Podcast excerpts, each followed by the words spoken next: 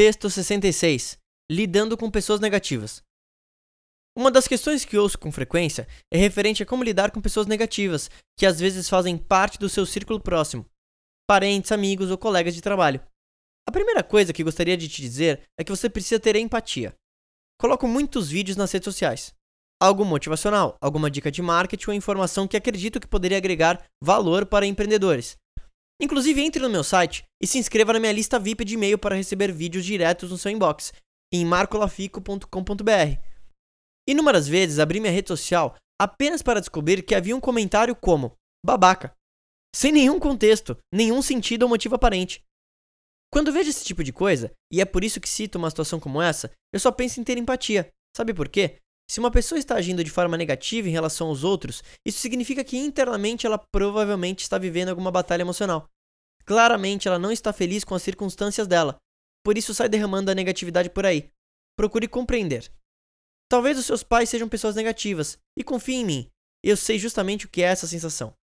Ser colocado para baixo, viver em meio a brigas familiares, gritos, fofocas e tudo mais o que você pode pensar.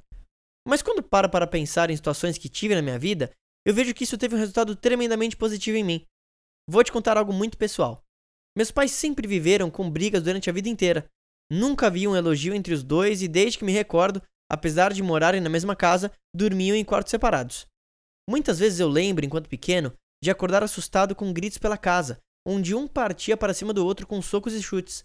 Graças a Deus nunca aconteceu algo grave, mas lembro que aquilo teve um impacto em mim, e era tudo que eu conhecia por um relacionamento a dois. Anos depois, quando tive minha primeira namorada, lembro que quando conheci os pais dela, que tinham mais ou menos a mesma idade dos meus, fiquei espantado.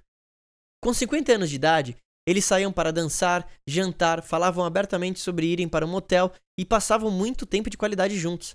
Eu não conseguia acreditar naquilo. Era completamente o oposto do que eu havia vivido durante a vida.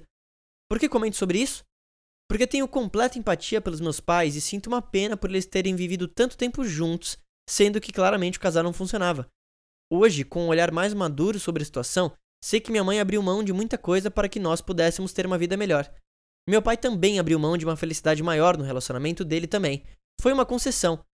Apesar de não ter tido muito estímulo em casa sobre o que fazer ou o que ser, eu aprendi a viver uma bolha emocional, onde depois de um tempo, as brigas entre eles ou coisas em relação a mim já não me afetavam mais.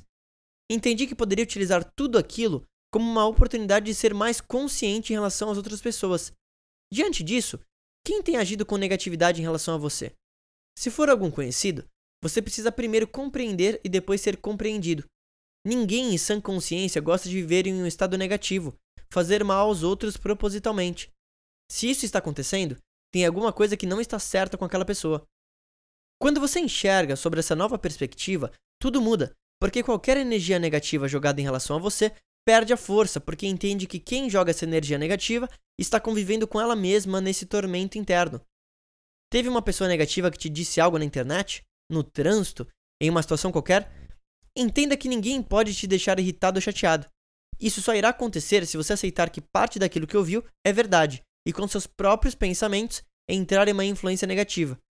Ninguém consegue brigar com alguém que mantenha calma e serenidade. Você será um espelho de positividade. Essa é a fórmula. Ao receber negatividade, responda com educação e com a melhor intenção possível. Empatia é o segredo. É impossível ir contra o amor. Qual é a pessoa que tem expressado negatividade com você recentemente? Você consegue compreender que ela pode estar passando por um momento difícil? O que você poderia fazer para ajudá-la com isso?